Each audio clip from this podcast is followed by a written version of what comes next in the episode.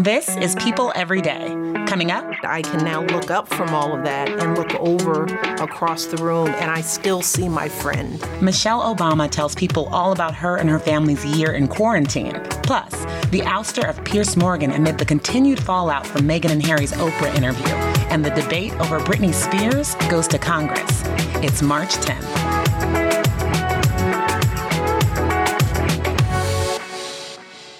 Hi, folks. Welcome back to People Every Day, presented by Macy's. I'm your host, Janine Rubenstein, bringing you the biggest entertainment and human interest news out there. Today is Wednesday already. This week feels like it's really moving along. Uh, later in the show, we get to delve into the life of the awesome Michelle Obama. Uh, senior politics editor Sandra Sobieraj Westfall takes me through her latest sit down with Mrs. Obama for this week's cover story. And the former First Lady gets really candid about life at home home with her girls in quarantine and getting that old thing back when it comes to her relationship with her hubby. And we know who that is. So you do not want to miss that. Uh, but right now, let's dig into the news. First up, I'm joined by People Senior Royals correspondent out of the UK, Simon Perry. How are you doing?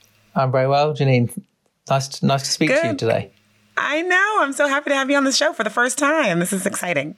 Uh, so l- let's dig into the continued fallout from Meghan and Harry's Oprah interview. Uh, like today, a lot of the talk surrounds broadcast journalist Piers Morgan, right? And and how he has just become a, a whole other tangent in this story. So so let's tell people a little bit about what happened recently on Good Morning Britain, his show he's a controversial figure. He's set himself up as being quite antagonistic on on um, issues that he feels strongly about. And over the years, he, as an anchor at Good Morning Britain, has made it a big part of his show to call out Prince Harry and Meghan. And on Monday morning, straight after the interview aired on Oprah, of course, on Sunday with you, he continued his um, what has become a regular thing with him, just calling them out on on on the things he doesn't agree with. But this time he went really really far, and in terms of questioning whether or not um, Meghan was even telling the truth about her own suicide fears that she spoke so movingly about, of course, to Oprah he he said, "I don't believe her. I wouldn't even believe her if she read me the weather report or worse to that to that effect." Yeah, uh, they got forty one thousand complaints uh, that people writing into this. So, so let's listen in right now to what happened. That you know the the big blow up between him and his colleague that was aired. And I understand that you've got a personal relationship with Meghan Markle or had one, and she cut you off. She's entitled to cut you off if she wants to. Has she said anything about you since she cut you off? I don't think she has, but yet you continue to trash her. Okay, I'm done with this. No, no, no. Sorry, no. Uh, Sorry. So, do you know what? That's pathetic. You can track him, maybe not my. No, no, no, no. See I'm, you later. I'm being. Sorry, can't this do is this. absolutely diabolical behavior. And so he he left the show. He just gets up and leaves the show. But it was reported by ITV uh, that he is no longer on the show at all. He confirmed that. Um, but you got into a little bit of the the the weeds in terms of the relationship between him and Meghan. So can you just explain that a little bit of what his his his colleague was talking about? Piers has claimed to have had a close relation, not a close relationship, but a friendship with Meghan pre Harry. I think when Meghan was a young uh, actress and so on. And Piers Morgan is a former tabloid editor. He uh, used to edit the News of the World and the Daily Mirror here in the UK, and he's drifted into television. And I remember him from yeah, CNN. Yeah, and he became a CNN here in, here in the yeah, States. He became yeah. a CNN talk show host as well. And he clearly comes across showbiz personalities. He met Meghan, and he thought, as Alex, um, his colleague, was saying there, that they had a friendship and that uh, soured around the time of the wedding. I'm not sure exactly when. And since then, Piers has frequently called her out uh, over the, her treatment of her father and things like that. Uh, and they regularly have her father on on Good Morning Britain as well. And so he's and you've seen his his tweets lately since all of this happened, since he walked away from Good Morning Britain, where he said like you know essentially I stick by what I had to say, and this is free speech. But on the flip side of it, you have so many people coming out in support of May. I mean, from Beyonce to Serena Williams um, to just uh, fans who are are pouring out their support for her. Um, do you feel like it's as split over there as it's making it seem? Well, over the Piers Morgan incident, I think there is much more support for Meghan. Um, and the fact that ITV, his employer, moved so quickly to remove him, um, I think speaks to how much, how the depth of feeling, uh, how strong the depth of feeling was. And it's important as well, I think, to note that a couple of mental health charities, including the leading one in Britain called Mind, made a very strong statement about his lack of respect for her uh, wanting to tell her story. But I want to I want to talk about uh, just the Meghan and Harry side of things. Uh, we I know from our sources, we just put out our, our cover story on this. We have some more intel about some of the things Meghan was talking about. Uh, specifically, let's go back to that wedding um, and and the issue with Kate. Uh, what do we know now um, that wasn't completely laid out in the Oprah interview about what really went down between them? Well, um, as uh, Meghan wrote, said to Oprah, of course, she called up that incident that had been said that Meghan made Kate cry over a, a bridesmaid fitting involving Princess Charlotte, we understand. And um, that was the original story and uh, one that we've reported to. Um, but Meghan said it's not quite as simple as all that. It was I who cried. And in fact, uh, Princess Kate came to me and apologized the following day and brought me flowers and so on. We understand that both women left that incident, that moment, uh, in tears and uh, were clearly upset by the row or whatever was said. Uh, we don't know what was said. I don't think Meghan even said the other night. And I think that's a lot of what's gone on since the interview is a lot of talk about the perceptions of some instances and episodes. I think they hinted at that in the statement, right? Recollections vary, is how the Queen put it. And when when you talk to family members, no doubt the Queen's been talking to her. Well, and we know she's been talking to her son, Prince Charles, and and Prince William at the very least about this. They've been in talks since since the Oprah interview aired. Whether they will be able to sort this out in private, or whether they will be able to keep other revelations or reflections coming forward um, is another matter, of course. But um, it is important to know that, you know, it was Meghan's story the other night. It was her side, it was Prince Harry's side about their difficulties and their challenges, as the Queen put it. But other people will remember things differently and uh, along the way, for no sure. doubt. Simon, thank you so much for taking me through this and, and giving me that UK perspective. No problem. We'll do it again one day, I hope.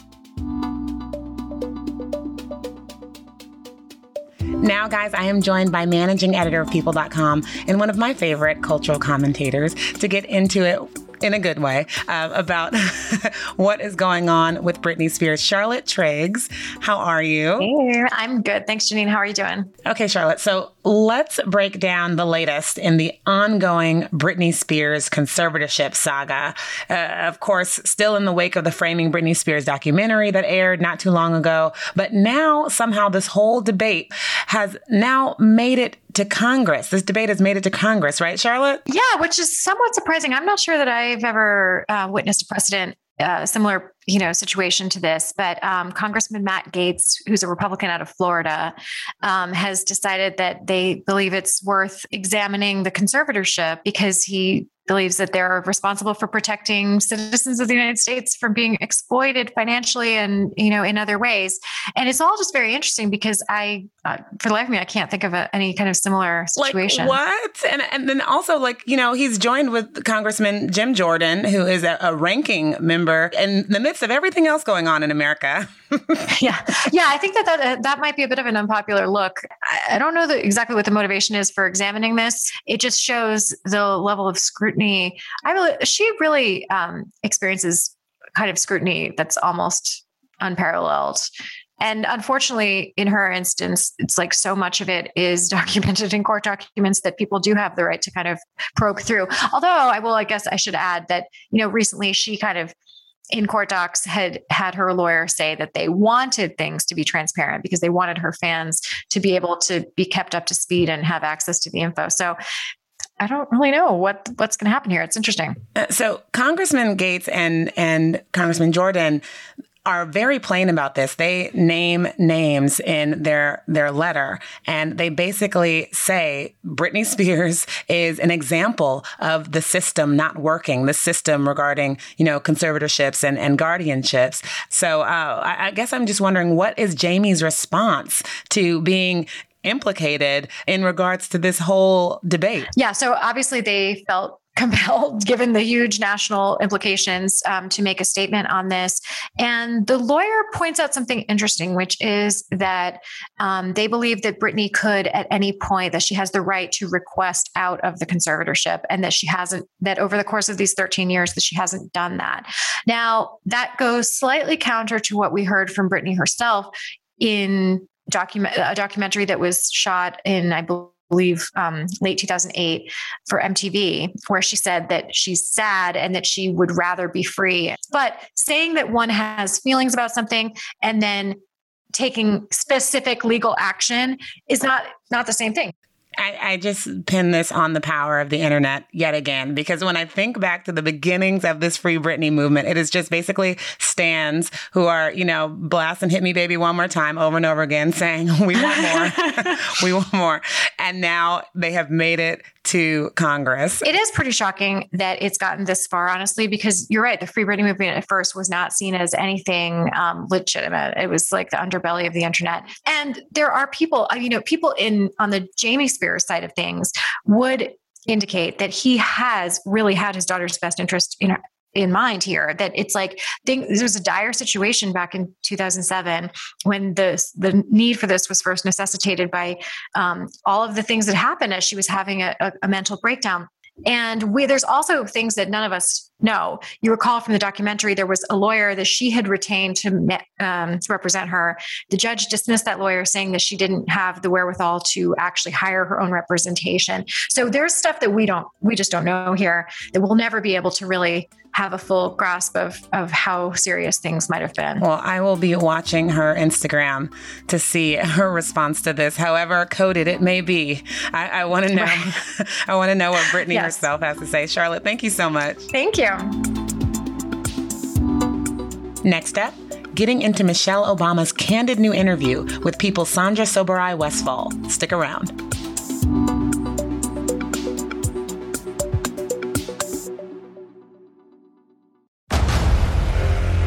Discover why critics are calling Kingdom of the Planet of the Apes the best film of the franchise. What a wonderful day! It's a jaw dropping spectacle that demands to be seen on the biggest screen possible. I need to go. Hang on. It is our time. Kingdom of the Planet of the Apes. Now playing only in theaters. Rated PG 13. Some material may be inappropriate for children under 13. This episode is brought to you by Snapple. Welcome to the Snapple mm, Market Auditory Experience. Close your eyes. Imagine you're walking into your neighborhood store. You make your way to the back and reach for your favorite Snapple flavor. You can't wait. You take a sip. Whoa, that's a lot of flavor. Hmm, what flavor are you holding? Now open your eyes and check out Snapple.com to find ridiculously flavorful Snapple near you.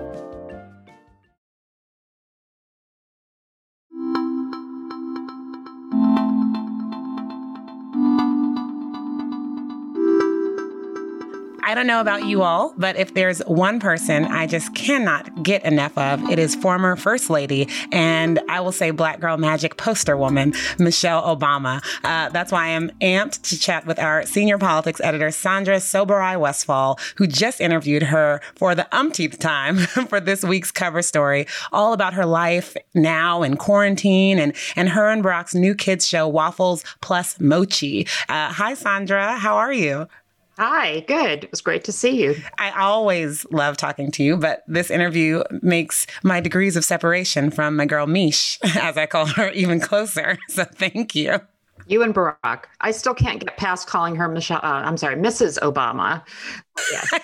I know, but the book, the book made me call her Mish. I don't know why. It's probably because I haven't had to, you know, be in her presence. And well, I, I remember meeting her once in 2011. Um, I got an invite to the the um, Fourth of July uh, event that they did on the lawn then, and I got to shake her hand. I haven't washed this hand since. That's a lie, but but I was very excited. But uh, again, you have interviewed her so many times. Tell me about the evolution of Michelle Obama in your eyes. You know, when I first met her, it was in a park in New Hampshire in 2007. And her husband was still in the Senate. He was still a long shot candidate for the 2008 Democratic nomination because Hillary was in the race, John Edwards was in the race.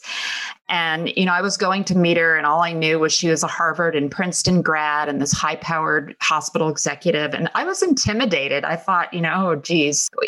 And I mean, we sat in a minivan in the park parking lot and talked, and she talked about breastfeeding and her first job interview. And it was so easy. But she right away was like, I hate politics. Um, I went to my first job interview with my breastfeeding infant in the stroller next to me because I needed to nurse. And, and it was just, this is who I am, people, you know, uh, take me or leave me. And she has not changed since. Interviews with her are tricky only because you start to get going and she is has been known to say some things that she probably shouldn't. And her her staff has to sort of stop or or text in the middle like that was off the record. That was off the record. Um yeah you know, and it's usually stuff about the girls or about you know how she felt she looked in a certain dress that she wore and you know stuff that just sort of you know, talk about the girls' code, stuff that you wouldn't kind of betray anyway.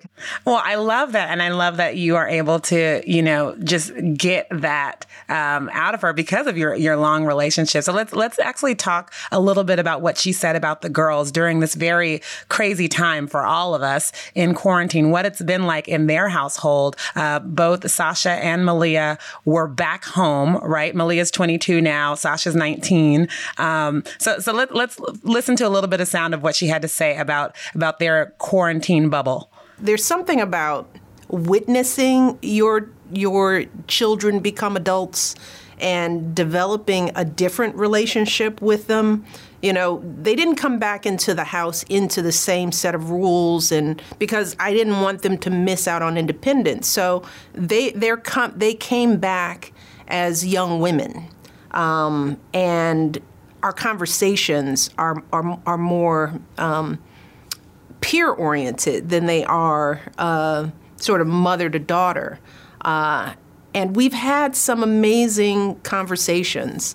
A chance for me to explore how they think about the world, how they see themselves in the world, what are their fears and their worries, how are they as students? I mean, with everybody homeschooling, you know, it was interesting for me to kind of listen in on some of their classes to hear that how they interact with their professors. I mean, things that we just never would have known when your kids are off in college. You don't get to see that part of them. Michelle and Obama are just like a Michelle and Barack are just like like I'm thinking about. Yeah, it's the, it's the same sentiment. Like I have my my five year old son, and I'm like I would have never been involved in his first grade class the way that I am. So to see that she's having that same just newness with her kids is so inspiring. Right. Well, it's uh, like I said to her kind of in the chit chat that, um, you know, it's like all the mothers who go a little bit early to pick up at school or daycare just to sort of spy on their kid and see how they interact with others when they don't know mom's watching. And, you know, the fact that she,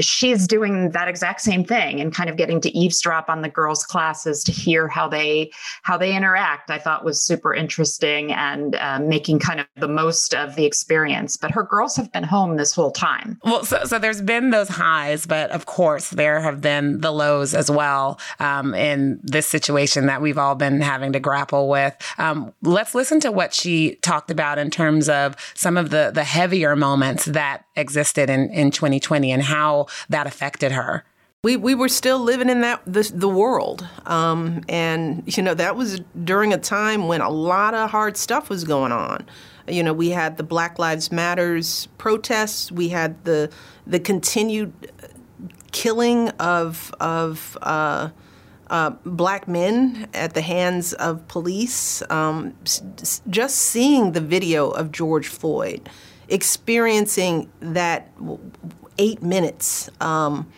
that that that that's a lot to take on. Not to mention being in the middle of a quarantine. I mean, there. What I what I was saying then is like, de- depression is understandable in these circumstances during these times, you know. Um, and to think that somehow that we we can just continue to rise above all of the the shock and the trauma and the upheaval that we have been experiencing without feeling it in that way is just unrealistic. Yeah, and and she did she explicitly say like she had quarantine depression or, or, or, what she was going through? Because I, I know in the story as well, she talks about um, George Floyd and how that affected her. So, uh, how did, did she go?